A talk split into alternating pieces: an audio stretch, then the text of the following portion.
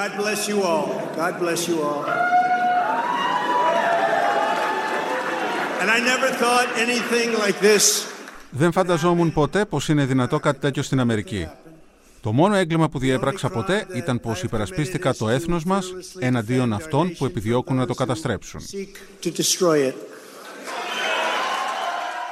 Ακούτε τον πρώην πρόεδρο των Ηνωμένων Πολιτειών Αμερικής, Ντόναλτ Τραμπ, να απευθύνεται σε οπαδούς του έξω από το σπίτι του στη Φλόριντα μετά την απαγγελία των κατηγοριών εναντίον του. Ακούτε το βήμα σήμερα. Είμαι ο Γιάννης Διαμαντής και είναι 5η 6 Απριλίου. Σήμερα μαζί μας έχουμε την Τάνια Μποζανίνου, αρχισυντάκτρια της εφημερίδας «Το Βήμα», με ειδίκευση στα θέματα της διεθνούς ιδιοσιογραφίας. Γεια σου Τάνια, χαίρομαι πολύ που είσαι και πάλι μαζί μας. Κι εγώ. Σε φωνάξαμε σήμερα να μας εξηγήσεις τι συνέβη και ξαφνικά ασχολούμαστε και πάλι με έναν παλιό γνώριμο, όχι και τόσο αγαπημένο για τους περισσότερους, τον πρώην πρόεδρο των Ηνωμένων Πολιτειών Αμερικής, Ντόναλτ Τραμπ. Αυτό που συνέβη είναι ότι παρουσιάστηκε στην εισαγγελία του Μανχάταν και συνελήφθη, του πήραν δακτυλικά αποτυπώματα όπως για κάθε ποινικό κατηγορούμενο, του απαγγέλθηκαν οι κατηγορίες που μέχρι τότε τις υποψιαζόμασταν για τον ρόλο τους στην υπόθεση της Stormy Daniels, μιας ε, πρωταγωνίστριας ταινιών για ενηλίκους, η οποία γνώρισε τον Τραμπ το 2006 όταν ο Τραμπ παρουσίαζε το reality «Ο μαθητευόμενος διαπρέντης» και τον πλησίασε για να την βγάλει στην τηλεόραση. Ο Τραμπ της υποσχέθηκε ότι θα την έβγαζε στην τηλεόραση, με τις υποσχέσεις έκανε μαζί της και την σεξουαλική πράξη. Και μετά το θέμα όλο ξεχάστηκε ούτε που την προσπάθησε να τη βγάλει στην, στο reality που παρουσίαζε. Εάν μπορούσα να γυρίσω το χρόνο, στο βράδυ που πήγα στο δωμάτιο του ξενοδοχείου μαζί με τον Τραμπ, λέω πως δεν θα το έκανα ξανά. Αλλά για το ότι μίλησα για την υπόθεση, είναι κάτι που θα έκανα ξανά. Stormy Daniels, πρωταγωνίστρια ερωτικών ταινιών. Δέκα χρόνια αργότερα, το 2016, όταν ο Τραμπ ε, ξεκίνησε την υποψηφιότητά του για το χρήσμα των Ρεπουμπλικανών, η Daniels προσπάθησε να πουλήσει την ιστορία της, να τον εκβιάσει και να την πουλήσει σε εφημερίδες. Δεν βρήκε μεγάλη ανταπόκριση. Αλλά τελικά όταν ο Τραμπ προχώρησε στην κούρσα, πήρε το χρήσμα των Ρεπουμπλικανών και ήταν μετά σχεδόν βέβαιο ότι θα γίνει ε, πρόεδρος, ξαναχτύπησε η Stormy Daniels, αυτή τη φορά έχοντας περισσότερα χαρτιά στα χέρια της, γιατί πια είχε έναν πρόεδρο απέναντί της, έναν έναν αναμονή πρόεδρο απέναντί της. Και εκεί έγινε μια συμφωνία με τον δικηγόρο του Τραμπ, τον Κόεν, που τώρα διώκεται κι αυτός, να πληρώσει με 130.000 την Stormy Daniels για να εξαγοράσει τη σιωπή της. Ερώτηση. Αυτό γιατί είναι μεμπτό; Ναι, ε, είναι μεμπτό διότι δεν ε, δήλωσε ακριβώς το ποσό που έδωσε ο δικηγόρος από τη δική του τσέπη και μετά ο Τραμπ τον αποζημίωσε χωρίς να τα δηλώσει αυτά τα ποσά και επίσης αυτό που είναι πιο μεμπτό απ' όλα είναι ότι μπορεί να χρησιμοποιήσει αυτά τα ποσά για να αποκρύψει ένα έγκλημα, δηλαδή να αποκρύψει το έγκλημα στη δική μας περίπτωση είναι να αποκρύψει έξοδα που αφορούσαν την προεκλογική του εκστρατεία. Άρα είναι οικονομικό το αντικείμενο. Είναι οικονομικό και λίγο ασαφές και περίεργο, διότι προσπαθούν να τον πιάσουν από όλες τις υποθέσεις για τις οποίες κατηγορείται ο Τραμπ, ε, προσπαθούν να τον δέσουν για την πιο light μέχρι στιγμής. Θυμίζει λίγο την υπόθεση Αλ Καπόνε που είχε κάνει τόσους φόνους, είχε εξολοθρεύσει τόσους αντιπάλους, αλλά φορολογικά τον μαγκώσανε τότε. Ναι, δεν τη θυμίζει και ακριβώς, γιατί αν έπρεπε φορολογικά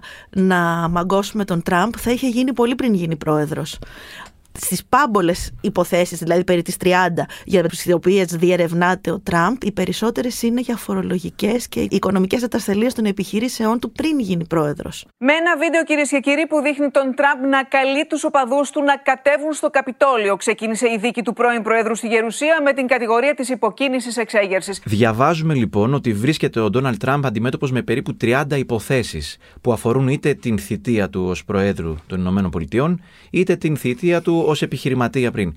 Θα μπορούσες να μας ξεχωρίσεις τις πιο χαρακτηριστικές αυτές υποθέσεις; οι πιο σοβαρές υποθέσεις που αντιμετωπίζει είναι οι πολιτικές. Με κυριότερο τον ρόλο του στις 6 Ιανουαρίου 2021, ε, όταν λίγες μέρες πρωτού παραδώσει την εξουσία στον Τζο Μπάιντεν, όταν ενθάρρυνε τους οπαδούς του να εισβάλλουν στο Καπιτόλιο για να μην αναγνωρίσουν τη νίκη του Μπάιντεν. Η δεύτερη πιο σημαντική υπόθεση που τον, για τον οποία διερευνάται είναι ο ρόλος του στα εκλογικά αποτελέσματα της πολιτείας της Τζόρτζια. Είχε πάρει τοπικούς ε, υπεύθυνους ε, της Τζόρτζια προσπαθώντας να τους πείσει να αλλοιώσουν το εκλογικό αποτέλεσμα και να φανεί ότι κέρδισε εκείνος στην πολιτεία. Μια άλλη υπόθεση αρκετά σοβαρή που αντιμετωπίζει είναι αν ο ίδιος παρακράτησε έγγραφα που ανήκουν στο κράτος από το Λευκό Οίκο, τα οποία βρέθηκαν στην κατοικία του στο Μάρα Λάγκο της ε, Φλόριδας.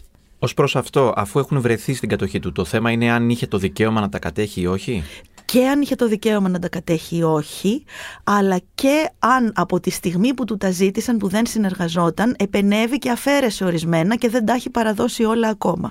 Όλα αυτά βέβαια είναι υποδιερεύνηση.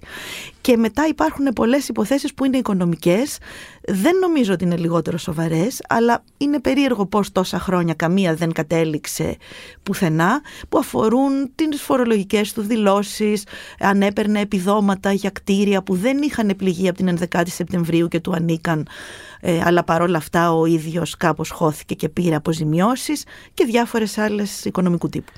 Επειδή πολλές φορές πέφτουμε στην παγίδα να μπερδεύουμε, να συγχαίουμε λίγο τις προσδοκίες που έχουμε με το τι πραγματικά είναι πιθανό να συμβεί. Θα ήθελα λίγο μία εκτίμηση από εσένα για το αν και πόσο είναι πιθανό να βρεθεί κάποια μέρα ο Ντόναλτ Τραμπ πίσω από τα κάγκελα της φυλακής. Για αυτή την κατηγορία που αφορά τη Stormy Daniels και την πληρωμή της είναι μάλλον απίθανο να βρεθεί πίσω από τη φυλακή είναι κακουργηματική πράξη άμα αποδειχτεί ότι ε, πλήρωσε, δωροδόκησε τη Stormy Daniels για να αποκρύψει έσοδα της προεκλογικής του εκστρατείας αλλά νομίζω ότι θα ήταν πολύ πολιτικό και είναι πολύ δύσκολο και να αποδειχτεί να δεθούν οι κατηγορίες. Τώρα για τις επόμενες κατηγορίες δεν μπορώ να ξέρω. Ο πατέρας μου έχει ανέβει 35% στις δημοσκοπήσεις και πιστεύουν ότι με αυτόν τον τρόπο θα τον βγάλουν από την κούρσα. Πρόκειται για μια συντονισμένη προσπάθεια ανάμεσα στον Υπουργό Δικαιοσύνης και τους Γενικούς Εισαγγελείς από διάφορες πολιτείες. Ο κόσμος καταλαβαίνει ότι έχουμε μετατραπεί σε μπανανία. Έρικ Τραμπ. Όλη αυτή η ποινική δίωξη αλλά και οι υποθέσεις που τρέχουν που μας ανέφερες αναλυτικά λίγο πριν Πόσο πιστεύεις ότι επηρεάζει την υποψηφιότητα του Ντόναλτ Τραμπ για το χρήσμα των Ρεπουμπλικανών, καθώς επιδιώκει να είναι και πάλι υποψήφιος πρόεδρος των Ηνωμένων Πολιτειών στις επικείμενες προεδρικές εκλογές; Την επηρεάζει πολύ και μάλιστα θετικά. Δηλαδή, ήδη την περασμένη εβδομάδα που οι ένορκοι αποφάσισαν ότι όντως πρέπει να απαγγελθούν κατηγορίες στον Τραμπ, η διαφορά από τον δεύτερο υποψήφιο για το χρήσμα των Ρεπουμπλικανών, τον Ρον Ντεσάντης, διπλασιάστηκε. Ο Τραμπ δηλαδή ξέφυγε μπροστά για το χρήσμα των Ρεπουμπλικανών και έχει και τάση να αυξάνεται η δημοτικότητά του. Και η όλη υπόθεση επίσης ε, ανατρέπει το πολιτικό σκηνικό στις Ηνωμένες Πολιτείες, προκαλεί ακόμα μεγαλύτερη πόλωση και διχασμό και αστάθεια. Η ιστορία της εισβολής στο Καπιτόλιο μας έδειξε ότι είναι εύθραυστες οι ισορροπίες και στην Αμερική σε σχέση με τον διχασμό και την κοινωνική συνοχή. Άρα πιστεύεις ότι αυτό φέρνει πάλι στο προσκήνιο μία ένταση που λίγο πολύ είχαμε ξεχάσει ότι υπάρχει; Χαρακτηριστικό είναι ότι πολλές μεγάλες εφημερίδες δημοκρατικές, η New York Times, η Washington Post, η Wall Street Journal, στα editorial τους και οι μεγάλοι αρθρογράφοι τους επικρίνουν αυτή την κίνηση του εισαγγελέα του Μανχάταν. Πρώτον, διότι θεωρούν ότι δεν έχει εξηγηθεί στον κόσμο ακριβώς τι γίνεται και βγαίνει σαν να είναι εκδικητική η όλη υπόθεση. Δεν βοηθάει και το ότι ο εισαγγελέας του Μανχάταν, επειδή στην Αμερική αυτή είναι αιρετή, είναι δημοκρατικός και φαίνεται ο Τραμπ δημιουργείται ε, μια εικόνα ότι είναι το θύμα, ότι η δίωξη είναι πολιτική και το κρίμα είναι ότι η υπόθεση αφορά τις λιγότερο σοβαρές από όλες τις κατηγορίες που αντιμετωπίζει. Δηλαδή μπορεί να κάψουν το θέμα ποινικής δίωξης του Τραμπ για τις λιγότερο σοβαρές κατηγορίες που αντιμετωπίζει. Επίσης πολλοί εκφράζουν επιφυλάξεις διότι η πρώτη φορά στην ιστορία της Αμερικής ένας πρώην πρόεδρος αντιμετωπίζει κατηγορίες και εκφράζουν φόβο το οποίο δείχνει και έλλειψη εμπιστοσύνη στη δημοκρατία τους, ότι από εδώ και στο εξής, μήπως αυτό γίνεται, μήπως κάθε επόμενος πρόεδρος βρίσκει κατηγορίες για να διώξει τον προηγούμενο; We are now officially a third world country. Είμαστε και επίσημα τριτοκοσμική χώρα. Κανένας πρόεδρος στην ιστορία μας δεν έχει δεχτεί τέτοιες μοχθηρές και αειδιαστικές επιθέσεις. Μου επιτίθενται γιατί αγωνίζομαι για εσάς. Τόσο απλά. Δεν μπορούν να με εξαγοράσουν ούτε να με ελέγξουν. Και αυτό τους τρομάζει όσο τίποτα άλλο. Donald Trump. Επειδή το έθεσες τώρα το ερώτημα, πιστεύεις ότι έχει εμπλοκή ο Biden ή το στρατόπεδο των Δημοκρατικών σε όλη αυτή την ιστορία; Όχι, ο εισαγγελέας του Μανχάταν είναι ανεξάρτητος και έκανε τελείως ανεξάρτητη έρευνα. Από την άλλη και ο ίδιος είχε αιμονή με αυτή την υπόθεση. Ε, δεν ξέρουμε τι είναι αλήθεια, τι όχι, πόσο μπορεί κάποιος να επηρεάζεται και από τις πολιτικές του πεπιθήσεις. Πάντως είναι ένας ανεξάρτητος εισαγγελέας που ενήργησε μέσα στα όρια της ε, δικαιοδοσίας του. Να παρακινδυνεύσω μία ερώτηση που θα σε καλέσει να παρακινδυνεύσεις μία απάντηση. Σε 1,5 χρόνο περίπου είναι οι προεδρικές εκλογές στις Ηνωμένες Πολιτείες Αμερικής. Πιστεύεις ότι ο Ντόναλτ Τραμπ θα είναι και πάλι υποψήφιος; Ναι, όπως φαίνονται τα πράγματα σήμερα δεν υπάρχει κανένας άλλος στο Ρεπουμπλικανικό κόμμα που να έχει την επιρροή και την δύναμη του Τραμπ. Και η υπόθεση αυτή έκανε και πάρα πολλούς από το δικό του στρατόπεδο που είχαν αρχίσει να απομακρύνονται από τον Τραμπ να επιστρέψουν. Να πω μερικά παραδείγματα. Α πούμε, ο Ρόντε Σάντι, ο κυριότερος αντίπαλός του για το χρήσμα των Ρεπουμπλικανών, ενώ προσπαθούσε να διαφοροποιηθεί, να τηρήσει αποστάσεις από τον Τραμπ, μετά την υπόθεση των κατηγοριών για την Stormy Daniels, έχει αρχίσει και μιλάει υπέρ του Τραμπ. Σχολιαστές από το Fox News που είχαν αρχίσει να παίρνουν αποστάσεις από τον Τραμπ, τώρα ξαφνικά λένε πράγματα όπως ο Τραμπ δεν είναι πια άνθρωπος, ο Τραμπ είναι σύμβολο. Συμβολίζει τον κάθε Αμερικανό που νομίζει ότι το σύστημα τον πατάει και τον ε, καταδιώκει χωρίς να του δίνει την ευκαιρία να υπερασπιστεί τον εαυτό του. Βρίσκει δηλαδή πολλούς που ταυτίζονται το οποίο είναι και λίγο περίεργο γιατί ταυτίζονται με ποιον, με έναν πρώην πρόεδρο Ζάπλουτο. Και όμως έτσι συμβαίνει και αυτή είναι η πραγματικότητα. Οπότε δύσκολα θα εμφανιστεί κάποιος από τώρα μέχρι 1,5 χρόνο που θα διοργανωθούν οι εκλογές που θα μπορέσει να απειλήσει τον Τραμπ. Αυτό έχει και επιπτώσεις και για όλη την Ιφίλιο, διότι πολλοί δεν παίρνουν σοβαρά μια Αμερική που τώρα έχει τον Τζο Μπάιντεν, το 24, αρχές 25 δηλαδή που θα αναλάβει τα καθήκοντά του μπορεί να είναι ένας Τραμπ που θα ανατρέψει ό,τι έχει κάνει ο Τζο Μπάιντεν και ούτω καθεξής. Ε, και αφού απαντάς με θάρρος, ρωτάω και εγώ με θάρρος συνεχίζοντας, είναι πολύ πιθανό λοιπόν να έχουμε το δίδυμο Biden και Τραμπ ξανά ως διεκδικητές της Προεδρίας ή μπορεί να έχουμε άλλα πρόσωπα; Ε, είναι πιθανό ήθιστε ο πρόεδρος, ένας πρόεδρος που είναι στην πρώτη του θητεία να παίρνει και αυτομάτως το χρήσμα του κόμματός του για δεύτερη θητεία. Ο Biden δηλαδή κανονικά αφού τελειώνει την πρώτη του θητεία θα έπρεπε να είναι αυτός υποψήφιος των δημοκρατικών και για τη δεύτερη θητεία στις εκλογές του 24.